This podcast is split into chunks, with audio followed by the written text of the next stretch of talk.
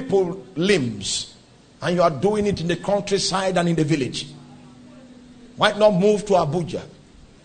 Nobody seeking to be known will be doing things secretly. Hallelujah.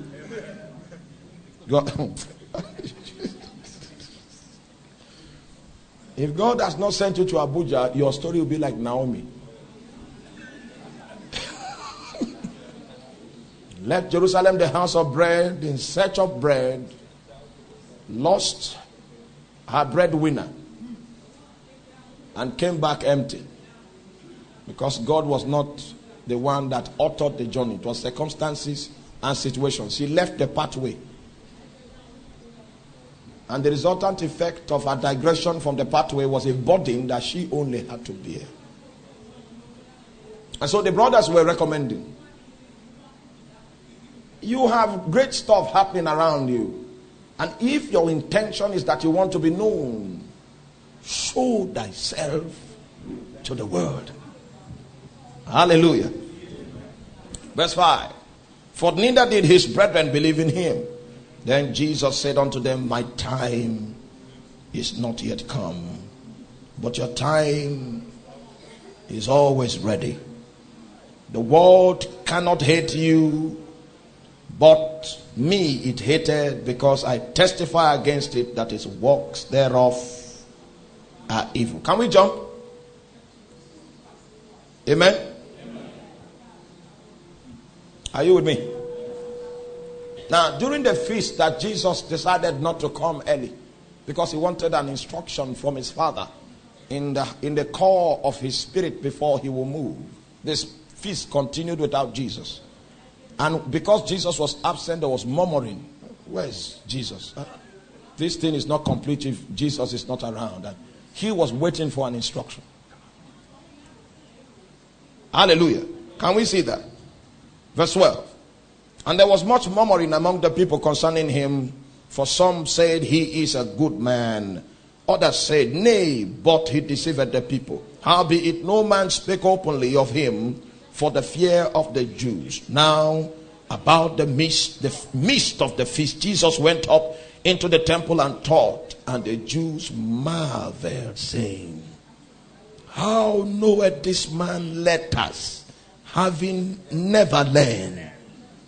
Jesus answered and said, See, it's not as if they asked the questions openly. They were asking the questions in the heart and through the gift of word of knowledge he saw what was rumbling there and he began to provide answers. It was on this occasion in the, during the Feast of Tabernacles that Jesus first disclosed the subject and the context and the emphasis of his doctrine. Now, I read the progression of scripture so that you will be abreast with the circumstances and the context of that reality. Are you still with me? Now, Jesus said, in verse 16, which is my emphasis, Jesus answered and said unto them, My doctrine is not mine, but his that sent me. Hallelujah. Now, so what we call the apostles' doctrine, actually, the custodian and the originator of that doctrine is the Father. The reason why Jesus had to wait till the time of the Feast of Tabernacles, I'll let you know that. But we need to read another scripture in the book of Colossians, chapter 1. So turn your Bible with me. I just need two scriptures this evening. Colossians, chapter 1. My doctrine is not mine. Hallelujah.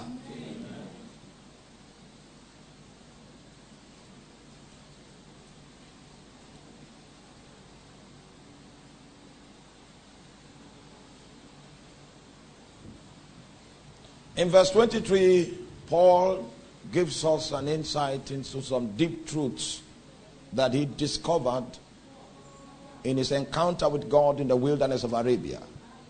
Shortly after his salvation encounter and his baptism in the Holy Spirit, the Bible reveals that he was led up by revelation to go into the wilderness. And he was there for a time.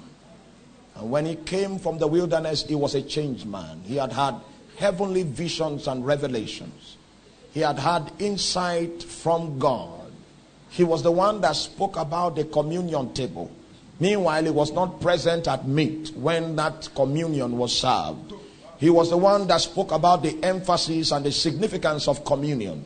How that spirit eating food was a culmination of covenant before God.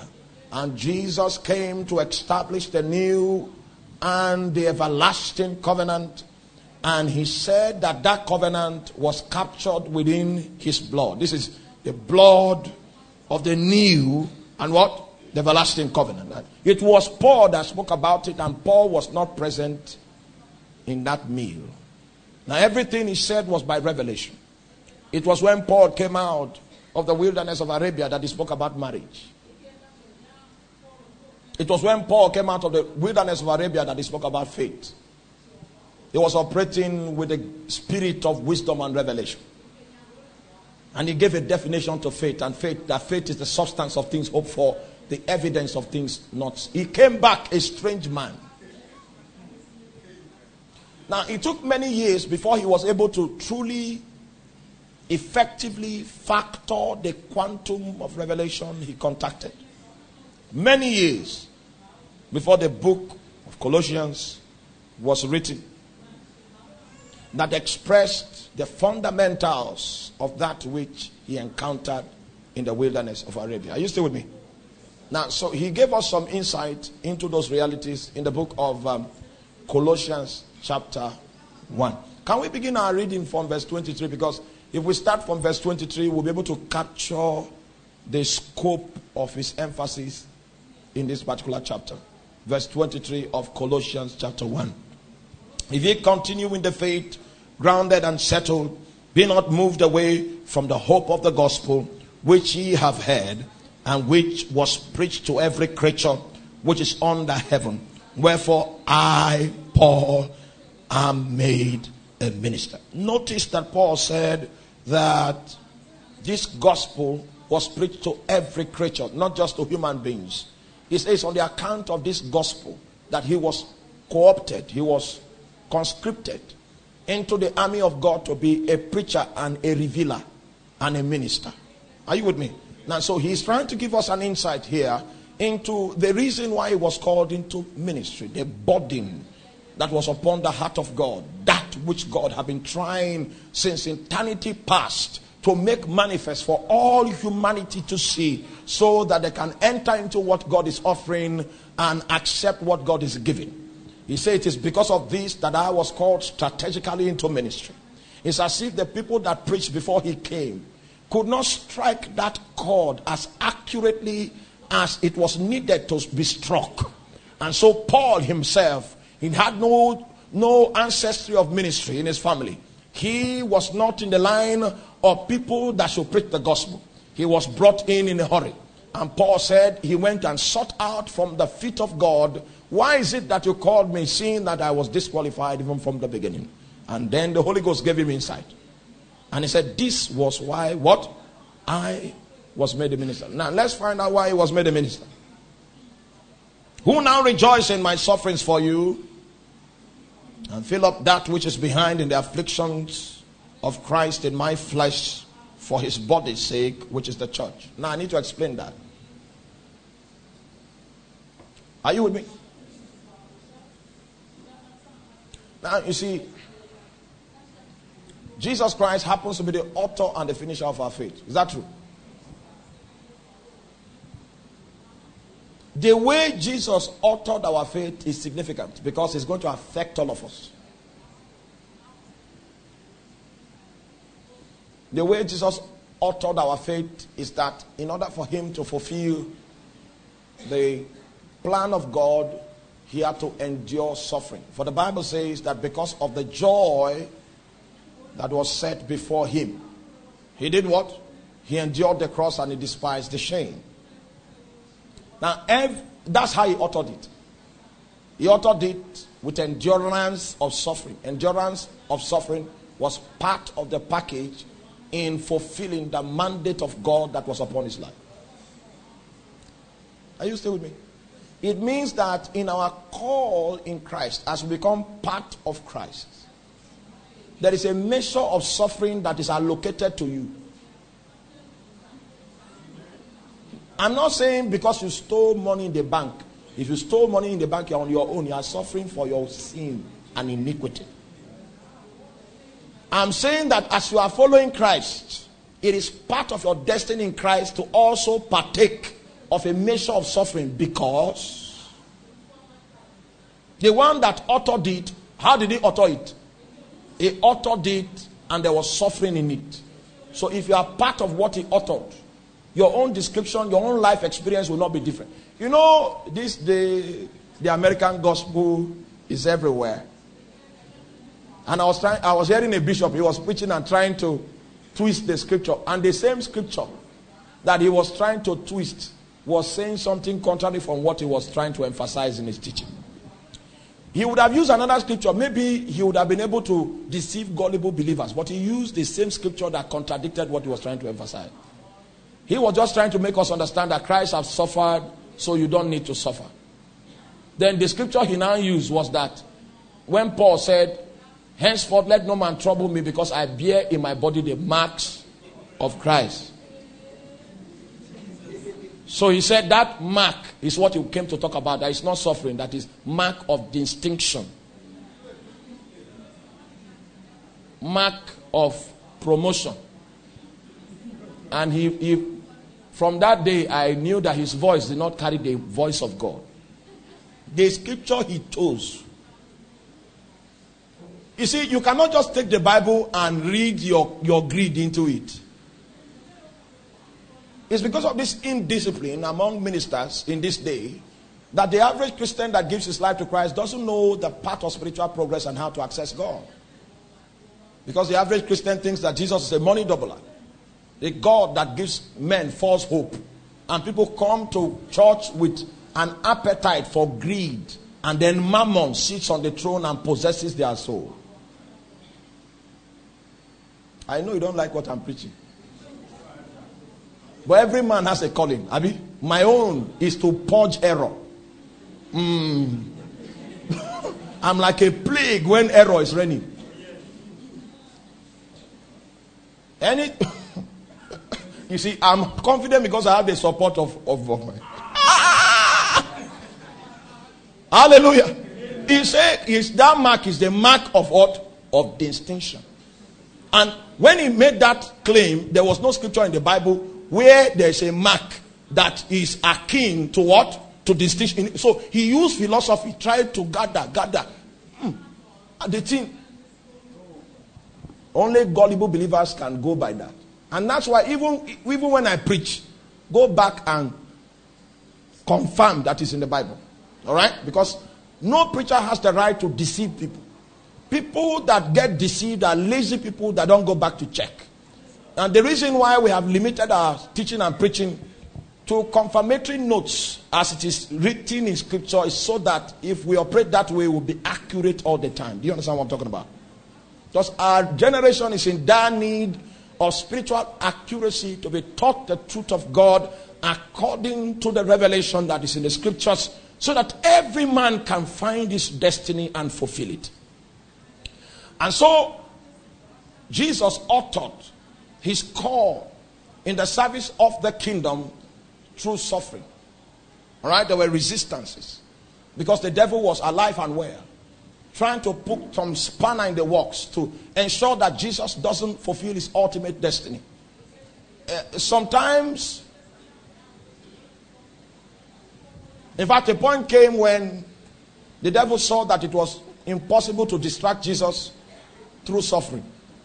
And then he now offered him to be a king.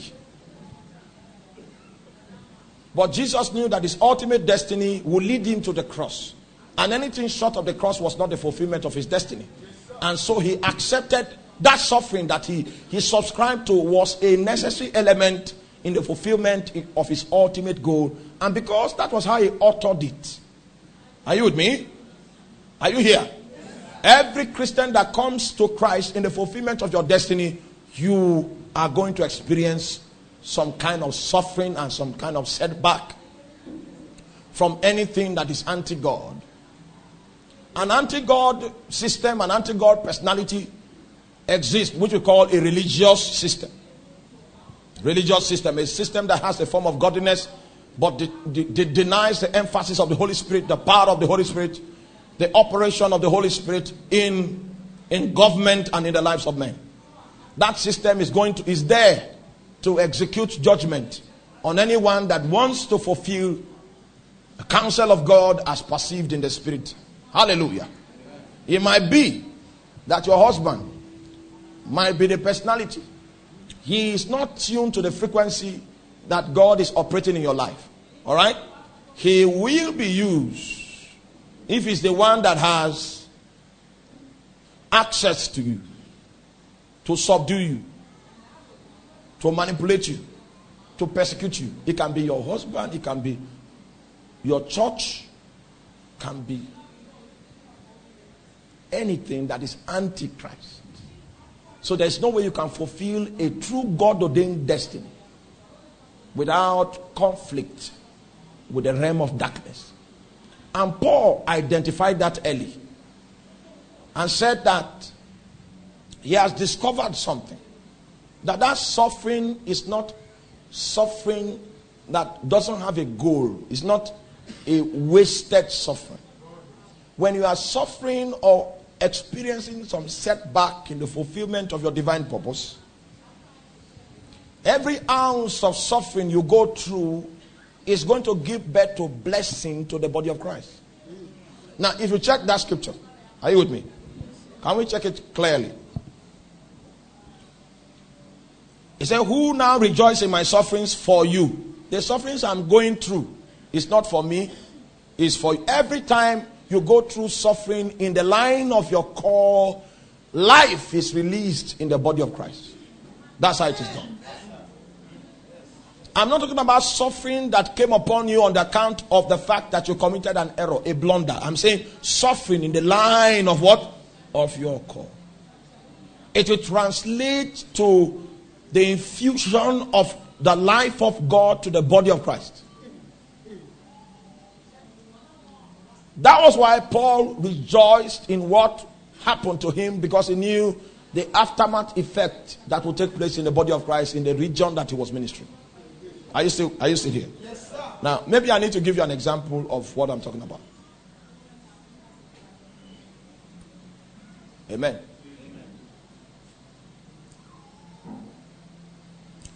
Once upon a time, when I went to serve in Kano, I used to pray on one hill, one mountain like that, one place.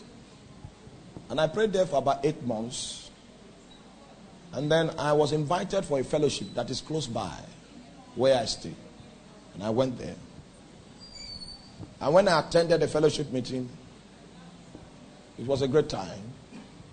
And the guy that was in charge of Bible study now came to me and said he was going to travel for two weeks. That he has heard of me that I teach the scripture. And he wants me to take his place and teach the people for two weeks and fill in his space for two weeks. I said, with all joy. And I went and prayed. And I discovered when I came for the teaching, I, dis- I found out that they, they don't speak in tongues in that fellowship. I felt that what revelation are we giving to people that don't have the capacity to gain ascendancy in the spirit and make a vital contact with God? So we shut down everything, and then I began to teach about the baptism in the Holy Spirit. Now, I had a total of four Bible study meetings that I would teach within the period of the two weeks that the guy went on his journey. So we used two, three of the meetings to establish the doctrinal basis of baptism in the Holy Spirit. And everybody now knew that it was scriptural, even though most of their churches were had held a contrary doctrinal position to that matter. So after that we had finished working on the scriptures, it became obvious that that was the position of that church. It's not as if it's the position of scripture. And people were willing to go beyond the limitations that their church was bent on putting on them so that they would go along with God. And then the last day of the Bible study, I said, This one is no longer teaching. Now that you believe it, that is in the scripture, let's go for practical. Because I taught them that the baptizer in the Holy Ghost, his name is called Jesus Christ. It's not a minister of the gospel.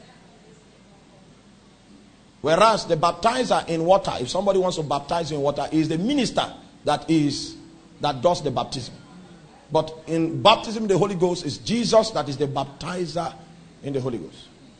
Having established the premise for the possibility of baptism in the Holy Spirit, which is predicated on the fact that Jesus right now is seated in the heavens and glorified, that is what the spiritual fact that opens up the possibility of baptism the Holy We had done all that.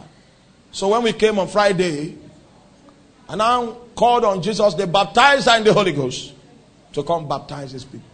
And when we had invited him, I began to lay hands on the people that needed to be filled, and the Holy Ghost broke out. It was a Holy Spirit service. People spoke diverse tongues, and some of them even operated in the gift of prophecy.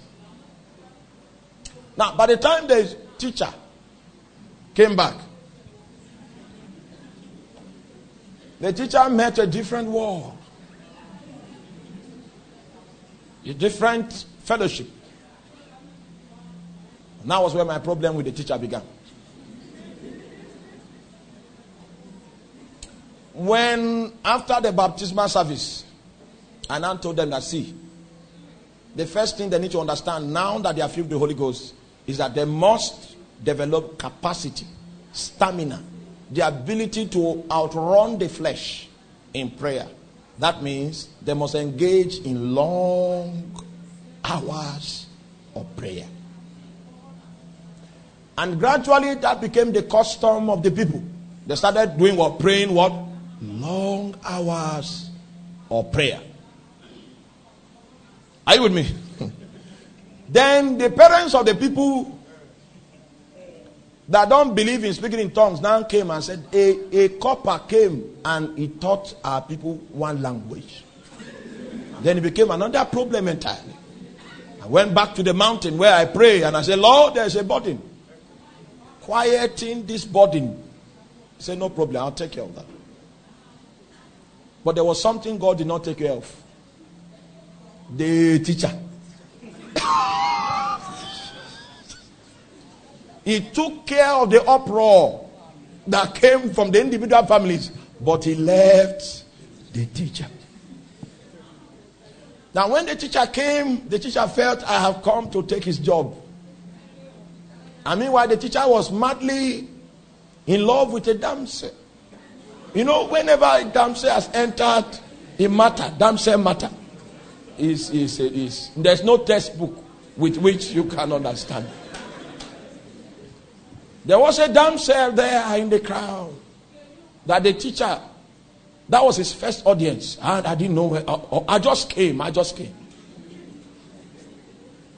Somehow, when the teacher came back, the damsel no longer believed in his teaching ministry. Because the damsel now had a language she didn't have before. And all these years of teaching didn't give her that language. And she was one of the few people that prophesied under the unction. Come and say me. When the teacher saw that all hopes for the damsel was bleak,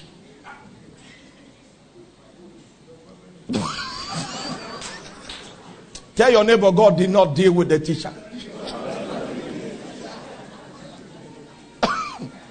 A war broke out. And suddenly the teacher shifted from the teaching office into the prophetic office. and in order for him to establish his pro- prophetic charisma, he brought a bag. There was a handbag that he went to buy so that he will look like Elijah or like Samuel. and you know his first prophecy I saw Israel scattered upon the mountaintops like sheep without shepherd. That the fellowship was going to scatter because he is losing his job. I beheld Israel. and he came with a bag. and prophesied and left. Just like a prophet comes and delivers the counsel of God and leaves the people to consider his word.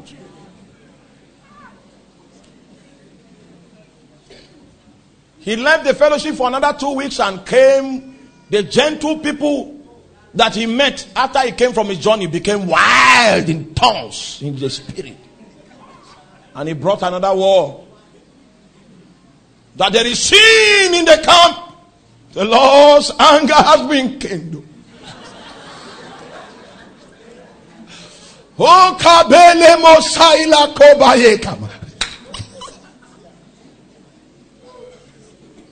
Everybody allowed him to prophesy. When he finished with his with his bag again, then he. Then, and we kept building in the spirit. I suffered under the hand of the teacher. Elijah knows. one day I said, I'm going to fight. I told God, allow me fight. Just one Just one time. Ah. I remember those days when we were training for taekwondo. I still remember some chops. The Lord told me you can have your fight, oh, but your wilderness journey will be extended. The teacher, the teacher. One day the teacher came and said he has seen that there's somebody pregnant in the fellowship. And you shall see a sign in the camp. The lady shall be with child.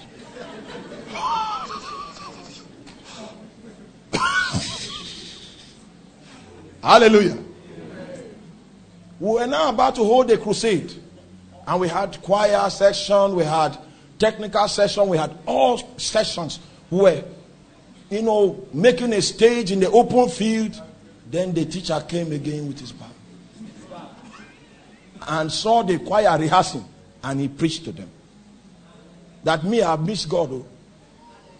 Don't follow him. On the day of the crusade, the choir stand was empty. But you know what? God did not need the choir. A miracle, notable wonder took place on the ground.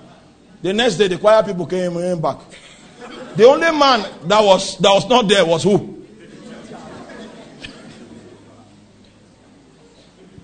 And God allowed the teacher to torment me for two years.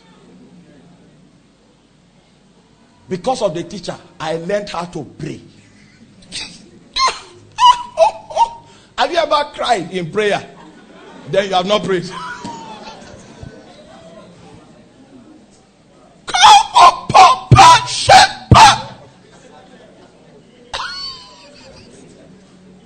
All because of the teacher.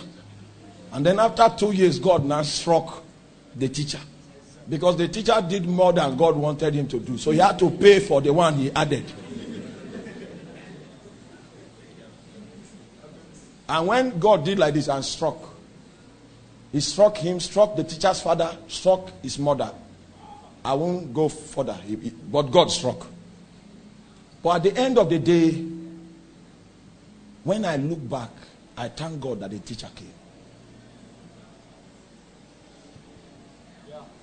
Because today, the enlargement that came because of the cry to God for grace has become a blessing to the body of Christ. There's a release that has come to the body of Christ because of the sufferings that came through who?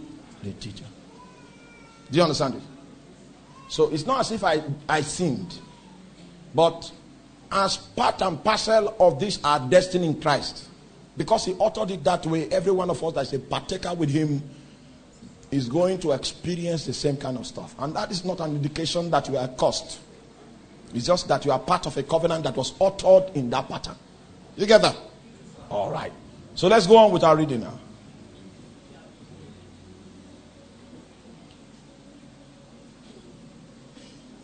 Well, whereof I was made a minister according to the dispensation of God which is given to me for you to fulfill the word of God.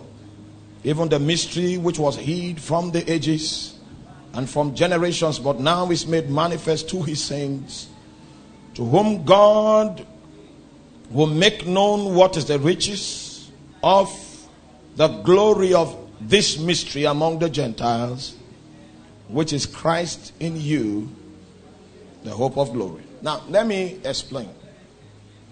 Jesus began to speak about his doctrine during the time of the Feast of Tabernacles. And the implication or the message of the Feast of Tabernacles is that God is tabernacled in man. God wants to build his control tower inside of man. That was not a technology that was on ground in the Old Testament. That is a technology that was in the heart of God, even though he had to create the legal basis for that technology to take effect in the, in the lives of men. And Jesus was beginning to advance that doctrine. What will happen to a man if God was tabernacled in him? He had to take the ministry of Paul to bring this perspective. Whereas all the other apostles preached well. But none of them was able to pick this thing the way Paul picked it and explained it and simplified it. Said, This is what God has been trying to do since the ages. He has been trying to be tabernacle installed in men like a software so that God becomes user friendly, accessible, closer to man than his own breath. And in that regime, the operation of God among men would change. Now, you see, when Jesus was physically present, are you with me?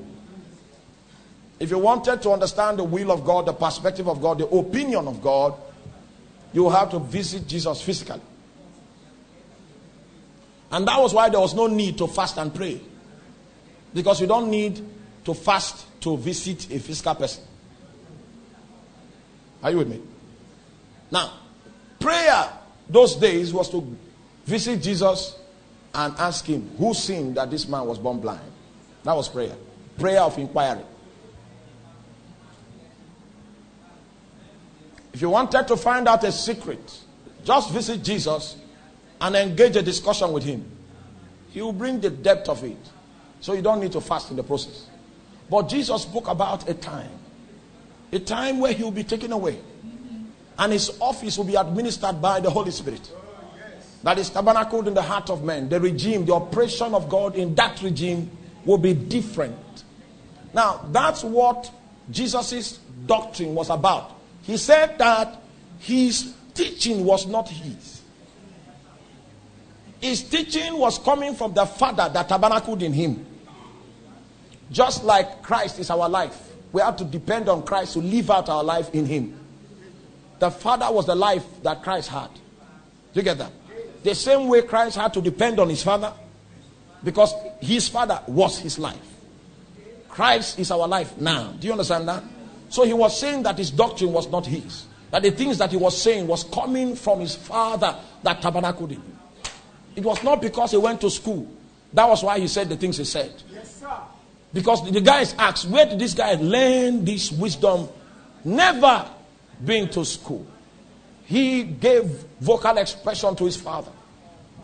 It was in that same context that Jesus said, when you are brought before the Sanhedrin, brought before the rulers of the city, brought before the rulers of the synagogue, and they want to put pressure upon you, he said, Don't premeditate the things to say. Something will switch on and the spirit of your father, he will speak through you. That was the doctrine he was talking about. That the time was going to come when God will be tabernacled in man. And in that time, the regime is different. And you must understand the potentials that are available to us on the account of this shift in God's way of doing things. Do you get me? Now, this perspective was the substance and the content and uh, the order of the, the, the, the doctrine and the emphasis of the apostolic ministry. Genuine apostolic ministry will reveal to you that the basis and the capital upon which your Christian life is lived is the investment of God's Spirit in your heart. That's where your Christian life starts. Your Christian life doesn't start in you changing your dress code, looking like Frankenstein, that's a digression. That's what we call an error. if that's the emphasis that is placed before you, the economy of God has been has been has been avoided. It's another doctrine that is being established now. Do you understand what I'm talking about? Whereas in the Bible, are you with me? Whereas in the Bible, Jesus and the apostles gave us um, regulatory laws that govern the people of God. Are you with me now? How I wish we had the whole night. They gave regulatory laws in order to guide us, in order to keep us within the range of the operation of God's grace, so that we will not wander out of the regions of His grace. So there were some regulatory laws that they gave us. And those laws were intended to keep us within the crucible of God's emphasis and God's operation. So I acknowledge that. But you see, everything that was required of us under this new context, are you, are you here? Everything required of us, the apostles set it down as a template for us. And that's why we must understand that anything that you cannot prove with two scriptures is not God's, is not God's word. Because the principles of biblical interpretation is clear. At the mouth of two or three witnesses, every matter shall be what? The Bible reveals that prophecy doesn't have private interpretation. Prophecy is not the intention of a man, so he cannot have private interpretation. If prophecy is the vocal expression of the will of God, then another person too must have prophesied along that line to confirm it. Or we must have it in the Bible. Somebody spoke it under the inspiration of God. That is what confirms that what you uttered now is founded and that is from God. Because it's in line with God's previous speakings. Do you understand what I'm talking about? Because God is not about to change the goal, the in the midst of the game.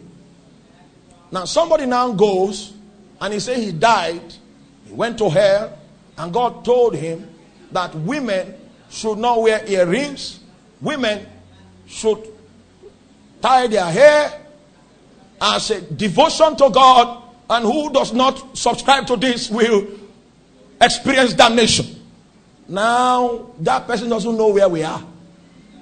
The person is in limbo. Because in the New Testament, uh, okay, are you with me? You know, this is my own job. My job is to purge falsehood. That's I'm anointed for it. Ah. I'm anointed for it. To cause positive trouble, to liberate people from pastoral tyranny so that they can fulfill their destiny. I'm anointed for that. The truth is this if we flush out fake pastors from ministry, the church will be wonderful. And the number of fakes now outweigh those ones that are original. So some of us will still need to be crying. You understand me? Check your Bible critically. You will find no two scriptures that shows that women need to cover their hair in any form of devotion to God. Two scriptures. If you can show me two scriptures, I'll, I'll step down. Two. Woman covers, take her tie and cover so that you can pray. That is not the context of scripture. That's not what that scripture is far from her tie. It's talking about order, authority, and covering. And covering is that you are in alignment, you are in the pathway. That's what covering means. I'm in the pathway.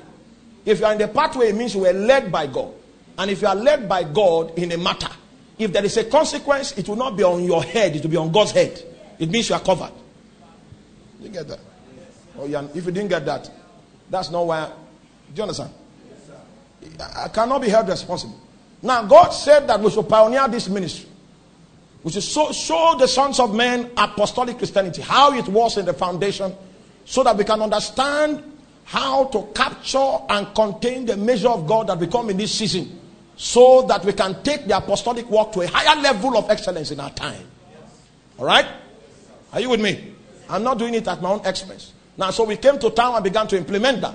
So, the book of Acts of the Apostles is our textbook. Everything that they did there, want to know why they did what they did.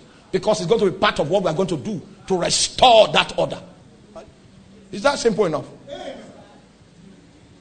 Now, anything that happens, the kingdom of darkness now says he wants to fight because we are affecting his kingdom. I didn't send myself. I'm under cover because I was led. That's what covering means. So the book of First Corinthians chapter 11, where that scripture is normally drawn from, that women need to tie her tie. It's talking about covering order and government. Has nothing to do with anything physical. Why? Because in this regime and in this testament, we are not emphasizing things that are external. The Jesus of this day is no longer walking in Wurukum. The Jesus of this day is inside of the man that has given his life to Christ. And the Holy Ghost administers his office in his heart as God's command tower. Now, the emphasis of this covenant is spiritual. The emphasis of this covenant is the workings of God within us and how we respond to that walking and come into alignment with God's government so that we experience covering from Him.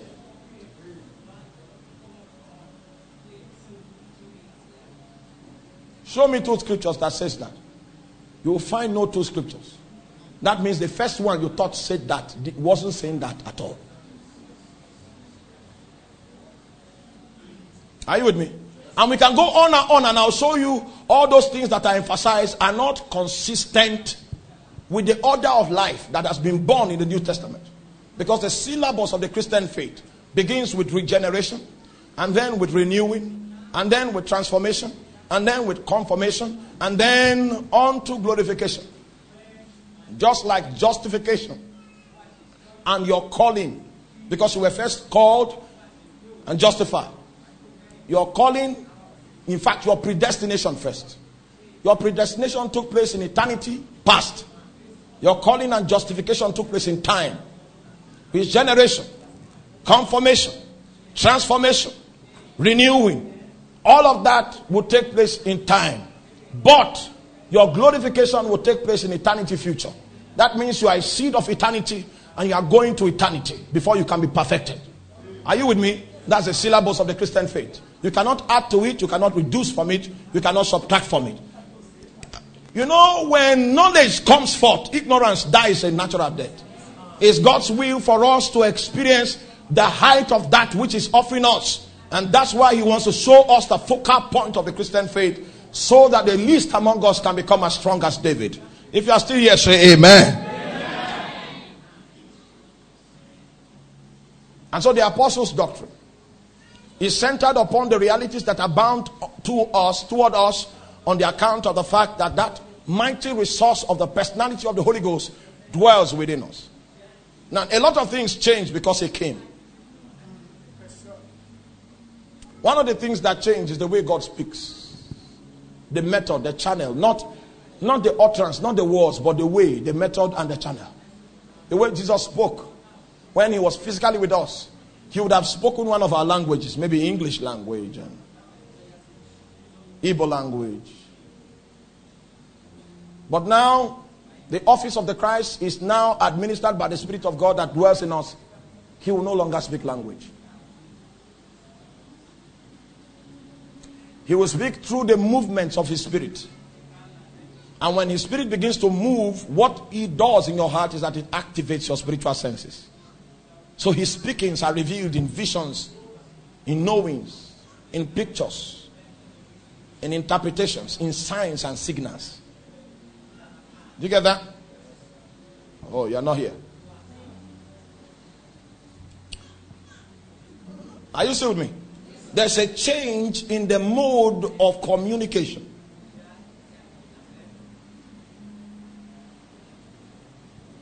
There's a change in the emphasis. God's focal point right now is your heart, not your sandals. In order for what is building, the kingdom is building to be established in your life, your heart is of essence. The yieldedness and alignment of your heart is his focal point. That's his ground of activity, his ground of war. He wants to conquer that territory altogether to himself so that he can establish his throne and enlarge himself and accomplish his purpose within you first before he can accomplish it through you. So somebody now comes with a, a letter from the dead that people need to adjust their dress code. God is angry. God is angry. Hallelujah. It's very clear that the person is not speaking from this testament.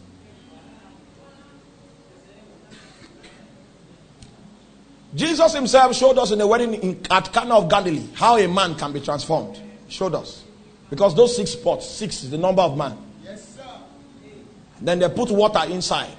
And then the water became wine. And wine in the New Testament talks about spirit. So the only way you can change man is not, don't change the water pot. Change the water to what? To wine. Let spirit tabernacle in him. And when spirit tabernacles in him, spirit will begin to weave out a protocol. A protocol that will transform that man forever. You want to transform a man by giving him a law and a dress code. You are, a, you are, a, you are counterfeit.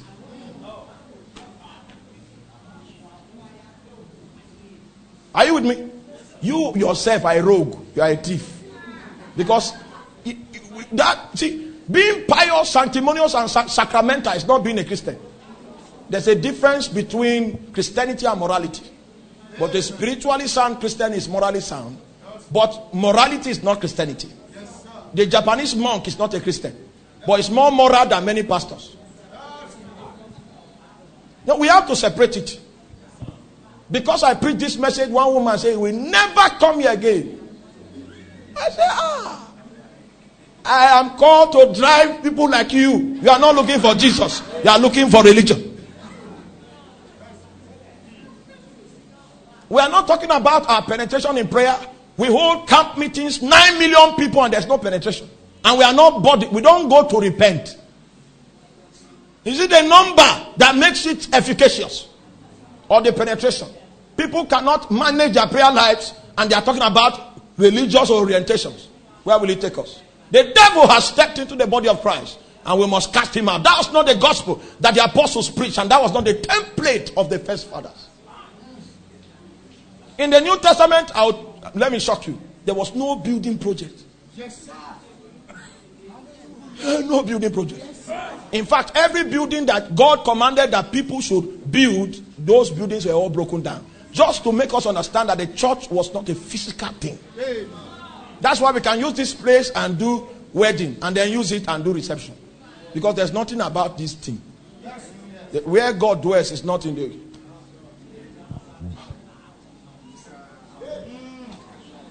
No. Somebody say we have 50,000 capacity building. You are in the flesh. You say that in the flesh. Because that building has nothing to do with revival. Ah. I know I'm offending you. But we will do this one until we die. Christianity must be restored in Nigeria. Our Pentecostal and Orthodox religions must give way. The template begins with the investment of the Holy Ghost. And man can only be changed. How? From inside.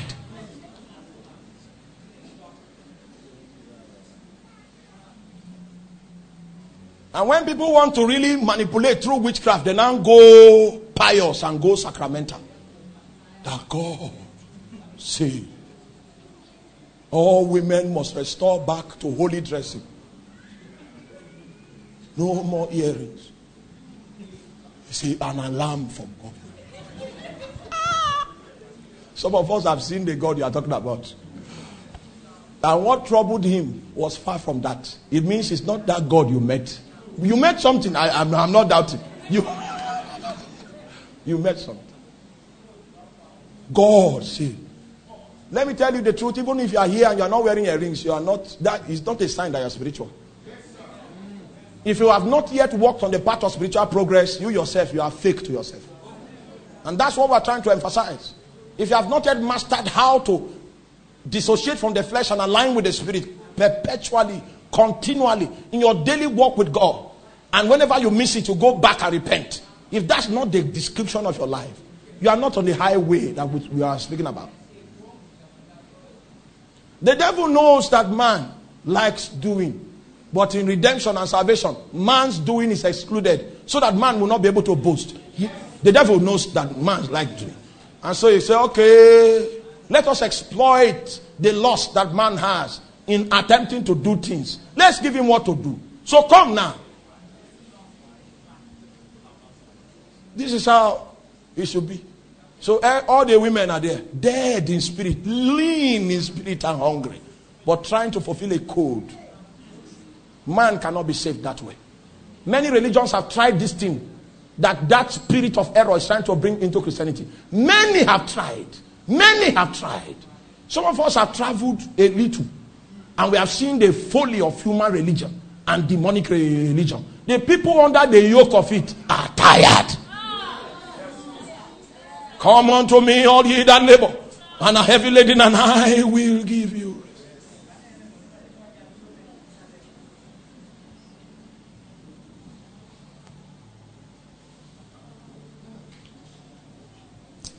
Let me let me stop. Hallelujah. It's most disheartening when we come to church and we cannot find how to walk with God. For a numerous assortment of codes are given to people that doesn't bring them nearer to, the, to contact with Him. So we decided to go back to the apostles' doctrine. What did they teach? They teach about, the they, they taught men about that foundation which is Christ invested in us as the Spirit of truth. Now, in the book of John, chapter 14, where we can expound this reality, because Jesus gave us insight on this matter, He expounded the new things that find expression on the account of this regime, this new regime where God tabernacles men. His speaking modality is changed. He no longer speaks to men through language, He speaks through men by the move of his spirit.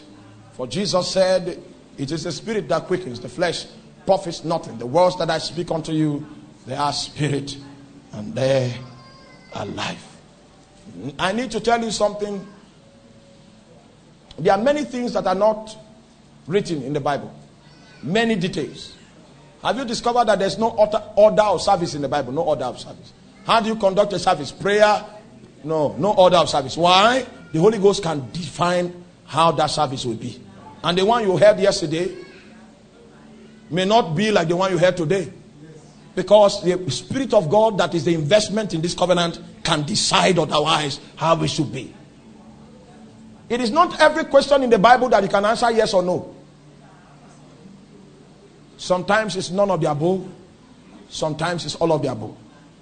When they brought a coin to Jesus. No, they came to Jesus and asked whether they should pay tax. Jesus didn't say yes, he didn't say no. He said all of the above. Give to Caesar. What is Caesar? Give to God. What is God? When they came to him and said, okay, somebody died, his, his brother married his wife, died, and they kept dying. Seven people married one woman. Who is the real husband in eternity? Jesus said, none of the above. That's how skillful you need to be in handling doctrine. Lest you produce religion out of it and enslave and marginalize an entire generation. And today they, we are choked with all kinds of human traditions in the name of God. And believers are crippled, moving around with the ministry of crutches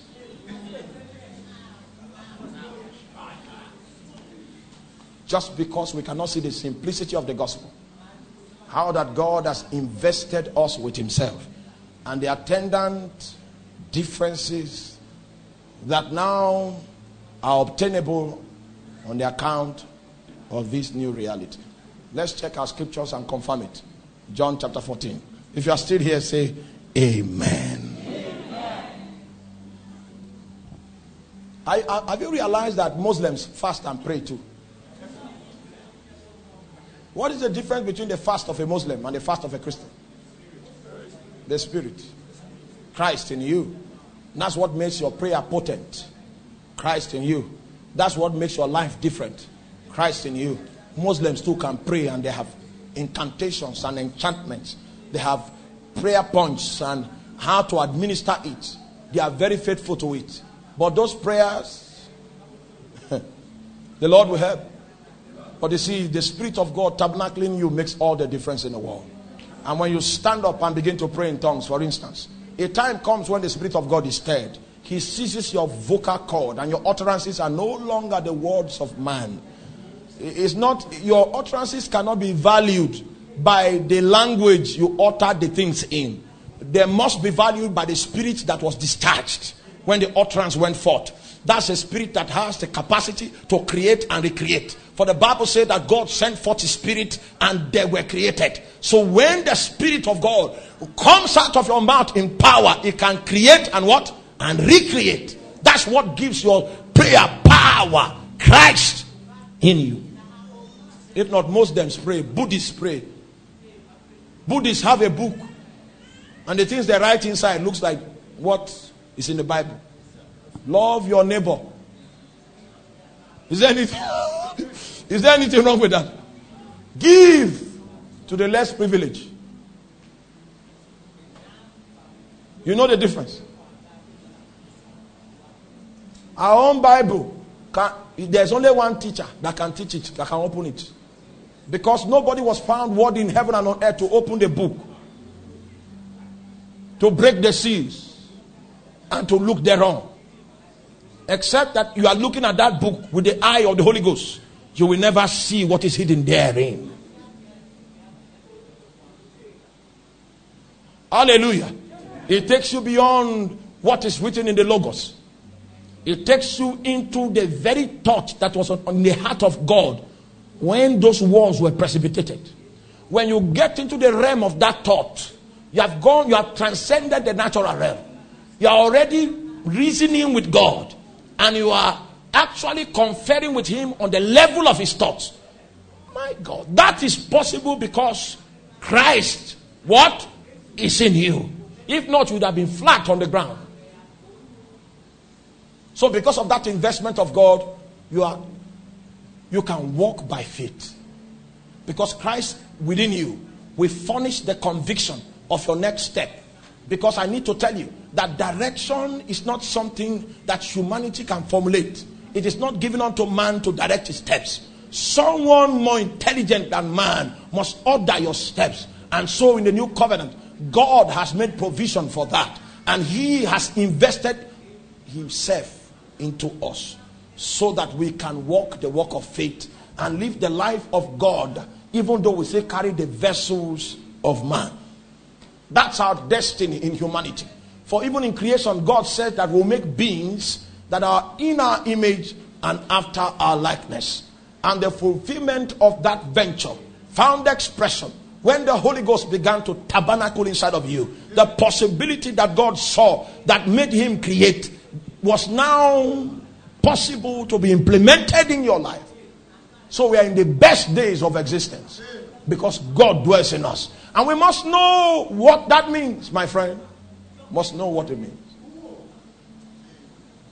You must know the kind of power that is made available when you begin to talk to God and make demands on Him. Paul was trying to give us insight into the scope of power that is at our disposal. He used four Greek words. And those four Greek words were not sufficient to explain what he wanted to, to, to deliver. He said, Can we check that before we move? Four Greek words were used.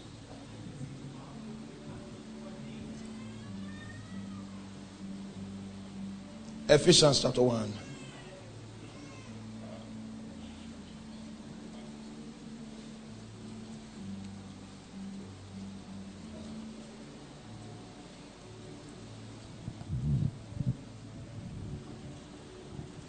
So the day you broke through was the day the Holy Ghost tabernacled your spirit. That's what breakthrough is. Some of you are still hoping to break through in the future. I, I broke through in Christ. Everything that I need for the fulfillment of my destiny is inside of me.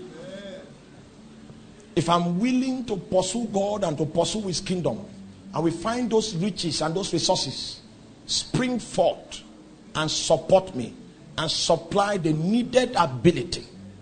Are you with me? Yes, that command those resources, can command natural resources to come into alignment with me just because I'm on a course that God has set.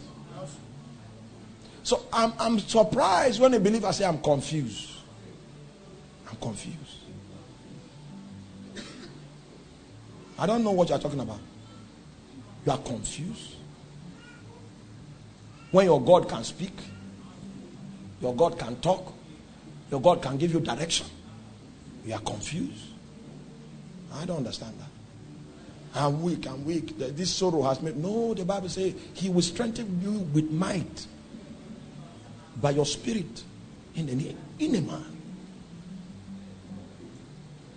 He knows the infirmities of man and is the spirit of God that helpeth all our infirmities. And right now, he's inside.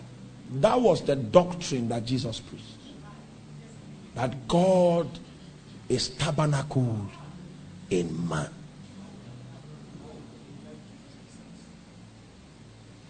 Now, Paul was trying to explain to us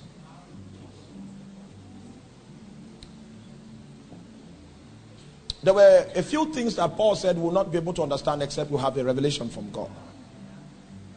Because in the book of Ephesians, chapter 1, verse 18, he says, The eyes of your understanding being enlightened, that ye may know what is the hope of his calling. And what he means by the hope of his calling is his eternal purpose. Well, well, well. Are you with me? We are still doing part of spiritual progress. We are still on part two, point two. All right? Okay. So we have done the knowing of revelation. We have done walking in the spirit. We are going to do the reckoning of faith. We are going to do presenting ourselves to God. Then we are going to do a, an understanding of the divine purpose.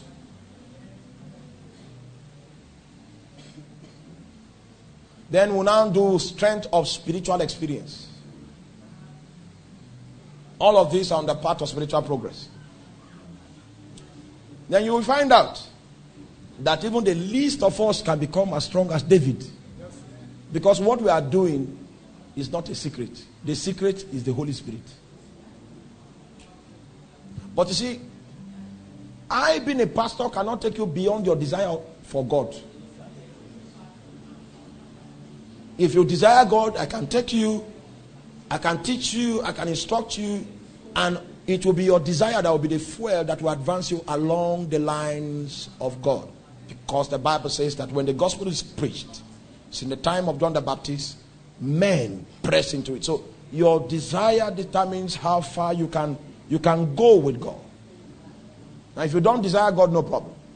But at least we know that you are the problem of your life. Because God is not a respecter of persons, He's not partial. While we were on campus and the power of God came upon us, the deposits of God came upon us, there were some of the brethren among us that were stronger in God, in the spirit, than I was. All right? So I don't believe that there's anything special about me. Because the guys that were really special, and there were about three of them, those ones were really special. I was normal. The only special thing I had was that I was the custodian of the law.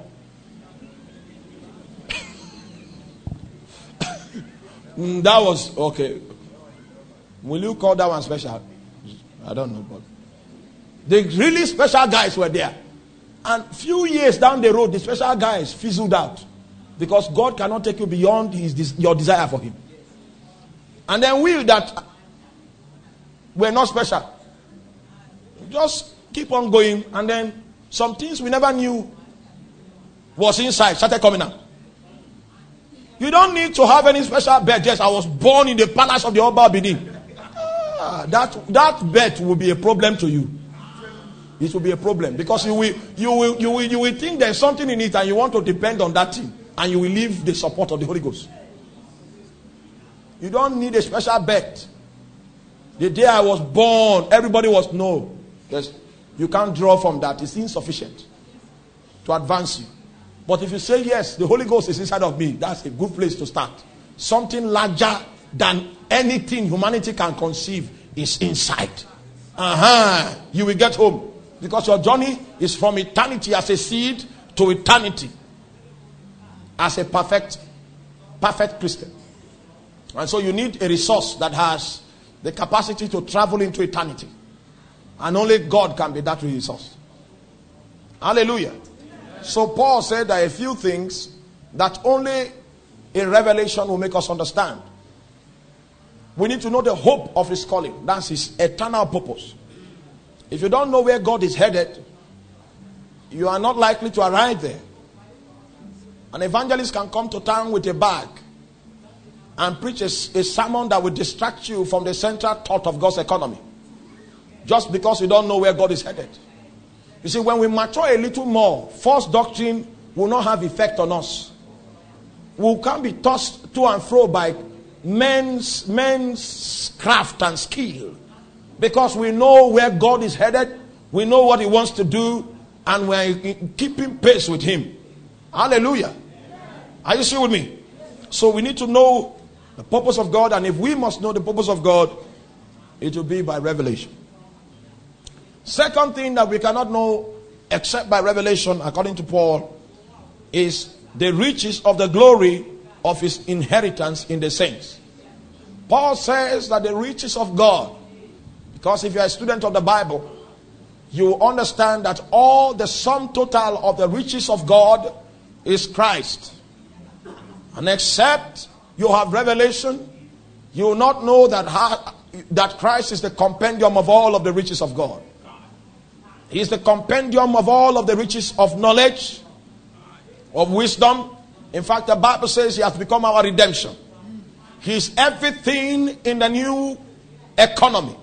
And if we are going to amount to anything at all, God must have to open our eyes perpetually to give us consistent insight into the resource base of Christ that God has made available to us. Are you still with me?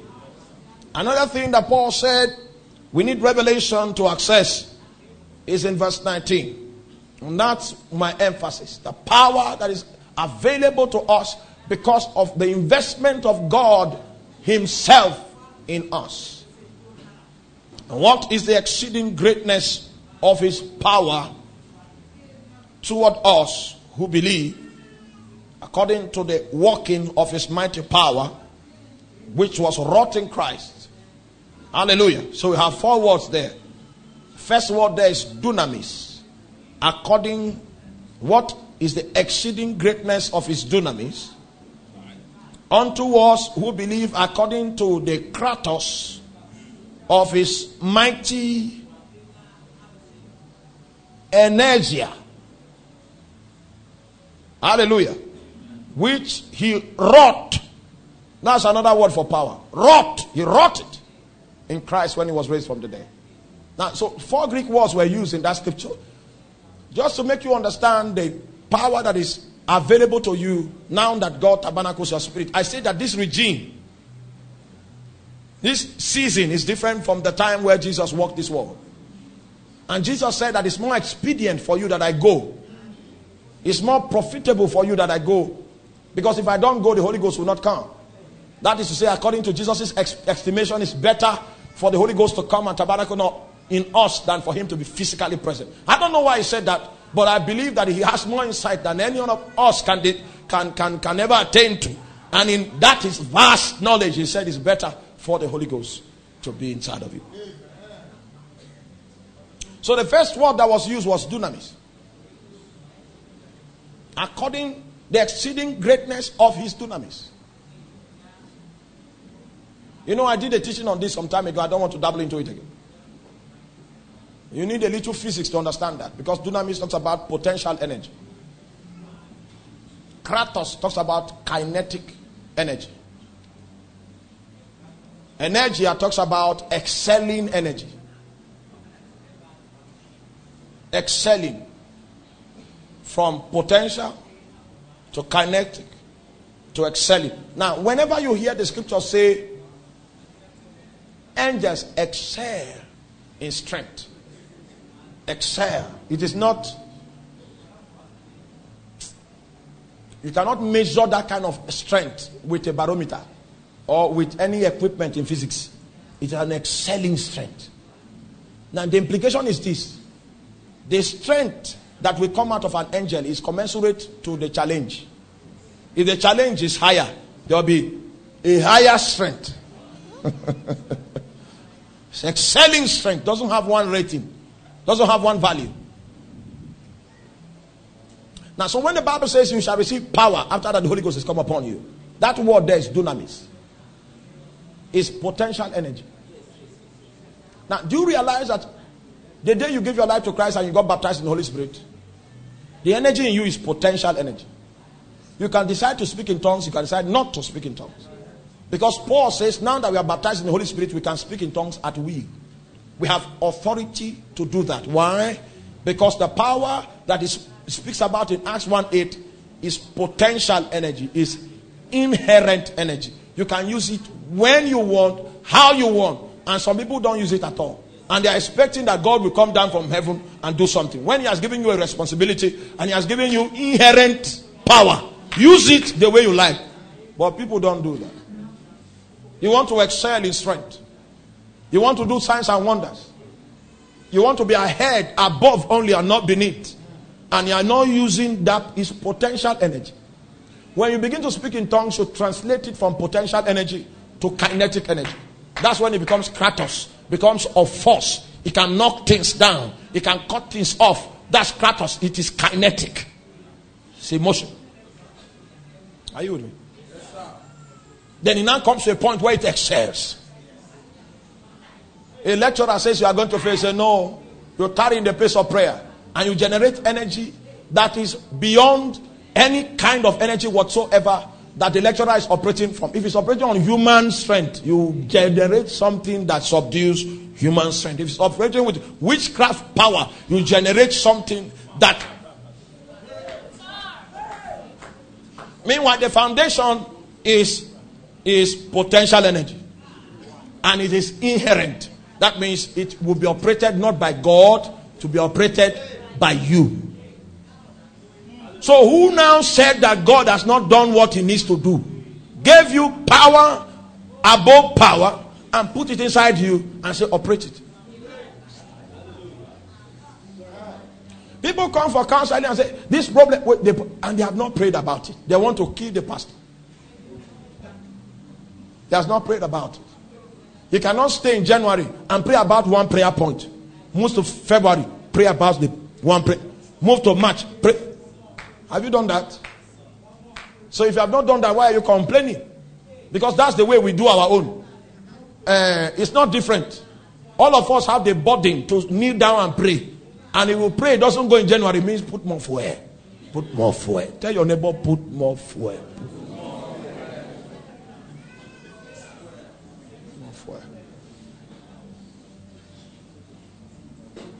Put more fuel. That's why Paul said, I pray in tongues more than you all.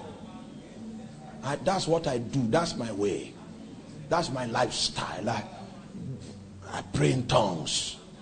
So he has taken responsibility for the innate power that God has committed to him. He, he has taken responsibility. Now he's operating it. And when you begin to speak in tongues like that, one of the things you do, you begin to gain ascendancy. Just like a gear, the gear system of your car. You're in gear one, then you're in gear two, and you're in gear three. There are some things you cannot do, you cannot overtake with gear one sometimes. You have to change the gear to overtake. And you want to overtake, which is the excelling energy, and you're on gear one, and you're saying God is not faithful. No, it's not God's fault. This this matter. We have careless Christians that are in church rigmaroling. You don't want to change the gear. Change the gear. Change it. Change gear. Prayer all by itself sometimes is not effective. Just like if you go and buy tomato, you want you fry it, no spice. None of us can eat. Prayer is like the tomato, you need spices. You need spices to add to it to make it effective. When you pray and the prayer doesn't work, you add fasting. It's a spice. It's a spice. But you see, what God did, and this way I want to stop so that we can have quality time to pray and then to see how God will open the windows. I need to tell you something. What God did when He put the Holy Ghost in you is that He has given you the responsibility for your destiny. That's what is happening. That's the difference between the Old Testament and the New. He has given you the responsibility for your destiny. Will you take responsibility? The Bible says it's good for a man that is his yoke while he's yet young. That's the time to pray for 12 hours. Pray for 10 hours. You came out with third class degree, that's not a problem. Hit the floor. Generate power that is. Mm, mm, mm, direction will come out of your prayers. And I said that warfare has not yet ended until direction comes out. So tarry there until direction comes out. Anything you formulate by your wisdom, the devil is going to counteract it and he will frustrate you. He will allow you prosper in it eh, to the extent that eh, you will be fully snared in the process. Just in case you see somebody that is not paying tight and is prospering. The devil is allowing him to advance so that he will be, when they snare him, he will be totally snared. You don't understand it? Uh, that thing you call advancement outside of covenant with God is a snare. When the devil sees that you are not, you are violating God's principles and nothing is happening to you, you know what he's doing? He wants you to be popular. So that when he cuts you down, eh, the half of the body of Christ in my body will be discouraged and he will carry all of them too. You don't understand? Don't pride yourself in breaking the word of God and think that you are okay. If you survive one day, maybe it's mercy. Go back and continue rightly. Are you still with me? Hallelujah. He has put responsibility in your hand by giving you all you need. Listen to the stories of great men, Benny Hinn. Prayed, prayed, prayed, prayed. God now began to release some direction. And he kept walking in the pathway till today. Touched nations. He's like a colossus, a man that has many lives. Hallelujah. Because of his ministry, healing is now commonplace in the body of Christ. That's a colossus. The, the, the, the um, capacity that was available to him or at his disposal are the same things available to you. He spoke in tongues and got direction from God and began to obey God in the thing wherein God had revealed to him. And he found himself a mighty man that is influencing the lives of millions of people today. What will you do with the Holy Spirit?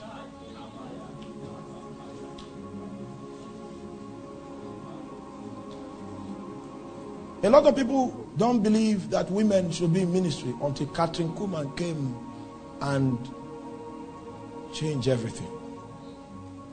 Kuhlman. Kuhlman did not need a crusade before God will move. We need a service today. And then we go high in spirit. Kuhlman was high, drunk, 247. She was a sanctuary of God. And she was not a special person. All she had at her disposal was speaking in tongues and hearing God. And she became that. What will you do with the Holy Ghost? That's my question this evening. What will you do with the Holy Ghost? What will you do with the Holy Ghost? A man of 27 years old came home, wanted to fight with his mother. Why? He said, From morning till this time, 4:30, we have not heard the sound of mortar. Go, go, go, go, go. So he wanted to beat his, his, his mother. He said, From morning till 4:30, we have not heard the sound. He spoke it in thief. So I asked somebody to to to to, to translate. There's, he said that from morning till now, they have not heard the sound of mortar. What will you do with the Holy Ghost?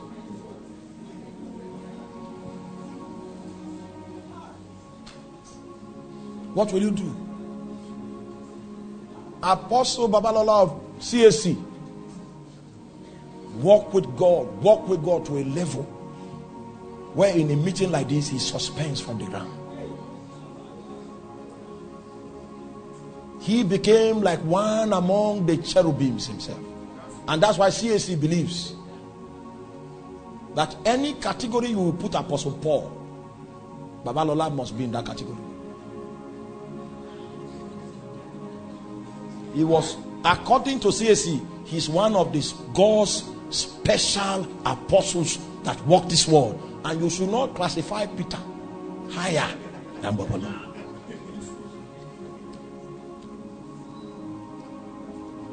Hallelujah. Came to a village and challenged. They, they know the village for witchcraft. He challenged all the witches. Say, let's not meet in the night. People will not see us. Let's come 12 noon. And let's come to your shrine and compete. He gave them two hours to kill him. And he took a seat and sat down. That if they don't kill him in two hours, he will kill them. The village down gathered. Nobody, hunger left the whole village. One man. And after two hours, the man now stood up. The first thing he did was that he called the name of Jesus, and physical fire came down from heaven and consumed the witchcraft tree where they hold their meetings. That fire was snapped, is on picture. That fire never kindled by matches, it was kindled by a man of stature that had navigated in the pathways of the spirit and he had the voice of the kingdom. What will you do with the Holy Ghost? You say, I'm just a young girl of 18. Ah. Ah. What will you do with the Holy Ghost? When fire consumed the tree, there was no need for the service to continue. The witches took off all their amulets, their chains, their charms, and they threw it in the fire. The whole village was saved because a man came there their salvation was the coming of a man. The people that sat in darkness have seen a great light. The devil is not that strong, bro. No. You are the prophet of that family. The day you rise, the deliverance will be tied to that day. That's why things like this were written in scripture from the time of John the Baptist. That's how long it took for a man to rise. Are you the one who is to come? Or should we expect another? God has put in our hands all we need to mount up with wings, but the sons of men have got accustomed, gotten accustomed to walking on foot.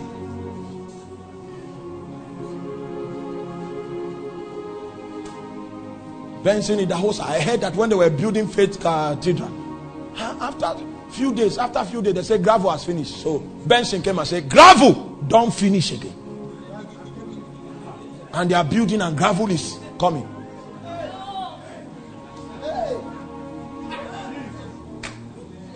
Now, which Holy Ghost did they receive? Is it something different?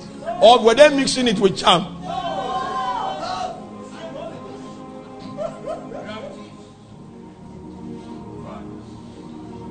One pastor married one girl from one family, and the elders they didn't know how they gave the girl out. They were they were angry, but they gave the girl. And they told they told the pastor, Pastor, this kind of prayer you people pray and you mix with charm. That's what has made us give you this girl now.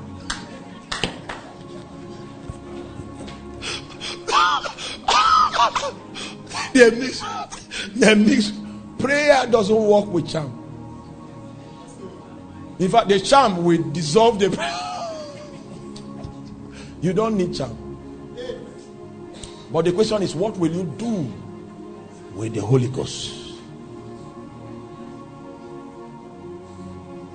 Your story is not as hopeless as my own. Passed out third class degree from the university, read a single honor course. I was not about to happen at all. The only door that was open was the Holy Ghost. And I found out that my God could talk. That was enough for me. And I began to pray. began to pray. He said, when you seek first the kingdom of God and seek God, seek God, seek God, seek God, just the devil will come and torment you and bring poverty so that you'll be distracted. Don't worry, just keep going. A time will come, you will you will mount up, you will go beyond the ground.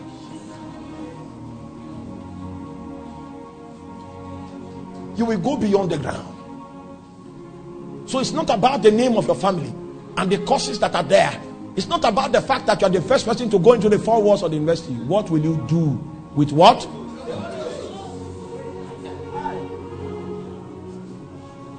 I'm seeing I'm seeing women Women these days, those days, they say women pray for pray, but these days, women these days, these days. Because I am born again today because my mother prayed for me for long. Because what I would have become would have been a problem to this world, a problem, a crisis. But prayer turned it. And today, ah, it's an honor to serve Jesus. But you have not been able to pray for your four children. Just four children, you can't pray for them. What are you doing with the Holy Ghost? You are moving from pillar to post. Anytime and false prophets that will put liar on their head, put snake on the waist. The children too are polluted now. Because you cannot pray. You have come into covenant with the devil. That is the quagmire of the church today. Prayerless people that don't stir up God within them, seeking solutions without, and have made covenants and pacts with Satan. That's why the ministry of false prophets have prospered. They came with lying visions, with, with lying wonders and lying signs. And people, just because they have decided to abandon the power God, what will you do with the Holy Ghost?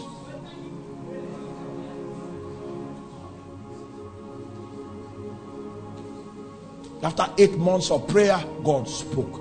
Now, is it too much for you to wait on God for eight months? For your whole life? Eight months.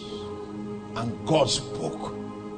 And because God spoke, I'm here today. The one that will never lie. The preacher can preach good, but you need to hear the voice of God. There, there are some things that only Jesus can tell you. What will you do with the Holy Ghost. I've seen witchcraft families, terrible families that have altars and shrines, and they made a mistake and married a woman into the family. A woman that knows the Holy Ghost. And see, by the time the woman married, she didn't know God, though, but because of the oppression, she decided to stand up and tied her waist. Oh, Malako. All the spirits in the seven shrines, they departed, they, they refused to come. The last one before he left, he said, hey, I'm gonna drive that woman. Ah! A demon cried because of a woman, a woman that did not know that there was power inside until suffering came. May you suffer the suffer that will make you hold on to the Holy Ghost. She tied her wrapper and said, Oh. And in two years' time, the last spirit left with a cry. And then the all priests that serviced the altars they began to die one by one. The last one gave his life to Christ and said, Spare me. She became the principality there. Today, now, the family rejoices that they went to that place to marry. They don't remember the bride price again. An angel came to us in form of a wife and saved us from what our fathers dreaded. What will you do with the Holy Ghost? I have decided that I will not stop. I will wake up when it's convenient and when it's not convenient. Him that holds the power of life and death, him that holds the power of the sun and the moon, he will cause my feet to be established. Demons will not tell my story. The kingdom of darkness will not determine my destiny.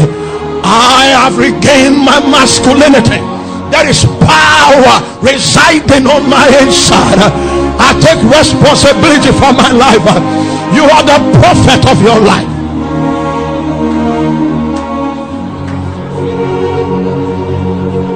Oh.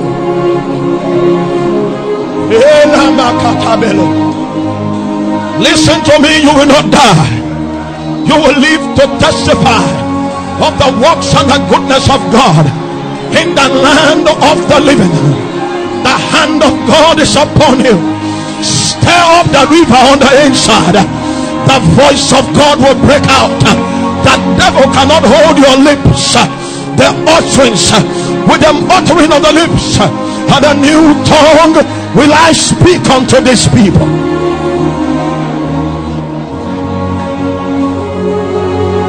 Oh, Oh. Oh. Oh.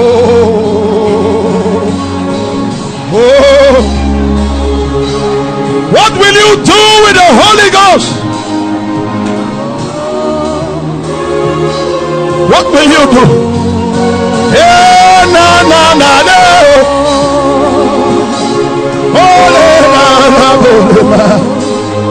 Oh, oh. What will you do with the Holy Ghost?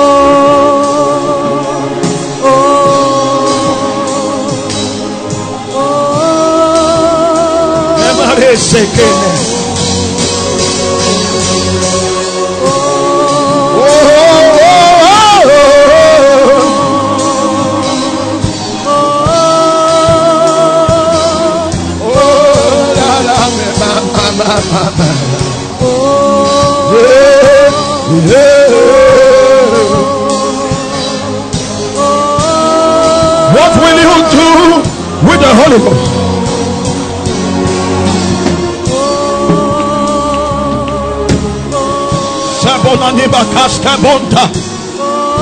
Miragaska. We will not tire out. We will not give up. Even though the storms rage and the fires are kindled, we will stand upon the word of God. For God is not a man that he should lie.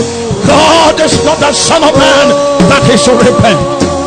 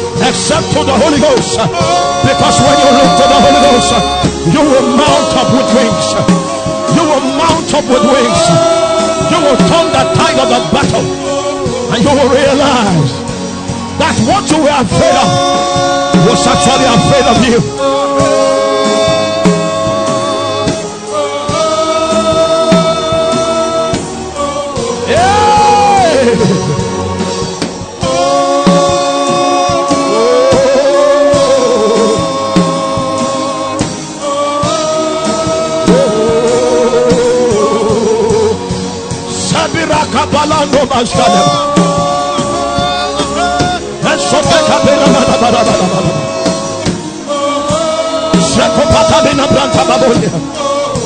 Zeko patela zaila bazala babala. Zamine setabo. Setabo. Setabo. Embrama kante. Rakoske. Rakapatamina. Rakopatamina zaila babala. Napole na mamala. Apota shaka bala babo.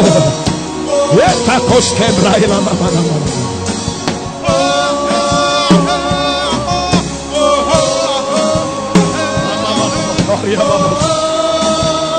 Emina Braska Kobrine. Babo Sata Mala Barabada Bala. Emina Babarante Babalante Babarabasa. Escopata Mina Branta Babor. Zibabolia Mamaraka de Basa. Oh God, oh God, oh God, oh God. Sabon de Seketana Baboria.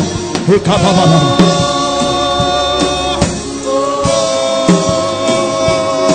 Thank you, Lord Jesus.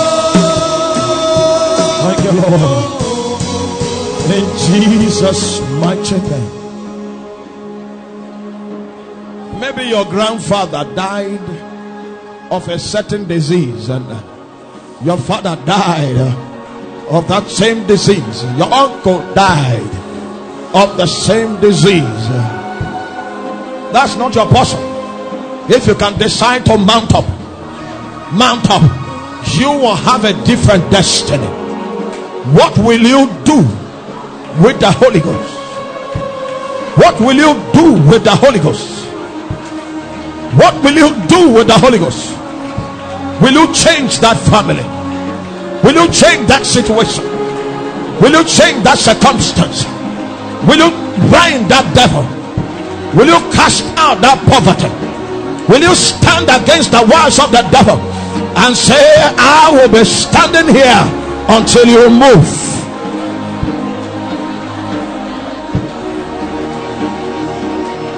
I'll be standing here until you move.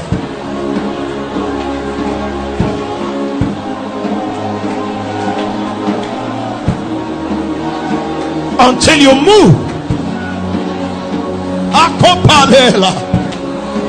Don't stop. Don't stop. That which you are afraid of is actually afraid of you. Stay on your time. Call upon the name of the Lord. For with the Lord there is mercy, and with him there is plenteous redemption. No more will die in your family. You can forbid it, you can disallow it, you can say it will not stand, it will not prosper. The hand of the devil has gone as far as it can go.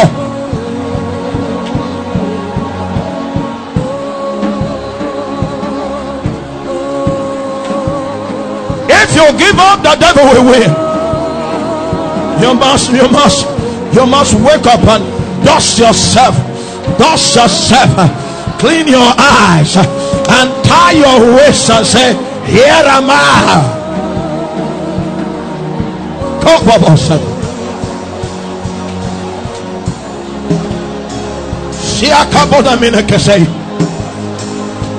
Embrone zazanonta abana. Raponde secamanta baboria. Zimamo compres santa babo. Baresto bina shanda baboria. There is something more than what you have seen. God wants to take you to impossible places, to high places in the spirit. He wants to equip you with weapons of war weapons of mass destruction, things by which you can create a way in the desert. God wants to empower you, He wants to take you up. It's not time to give up. Arise, arise.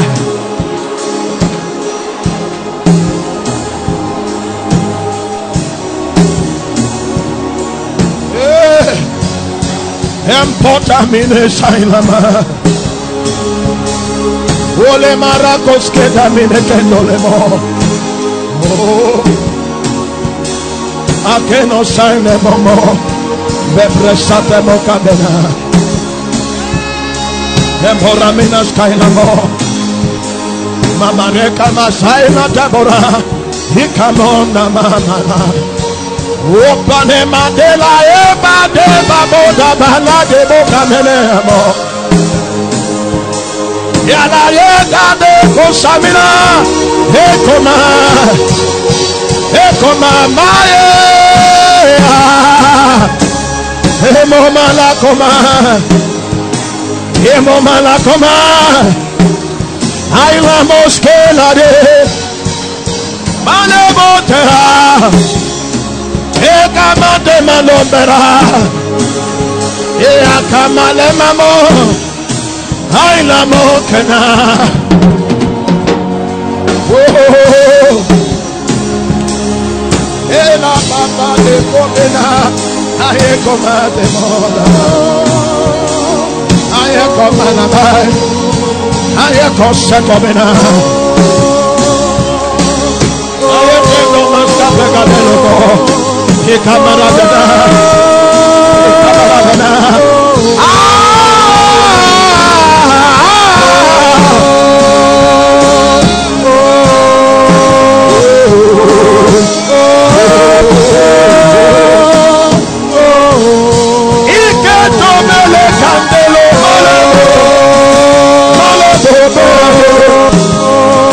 Malabo sayo.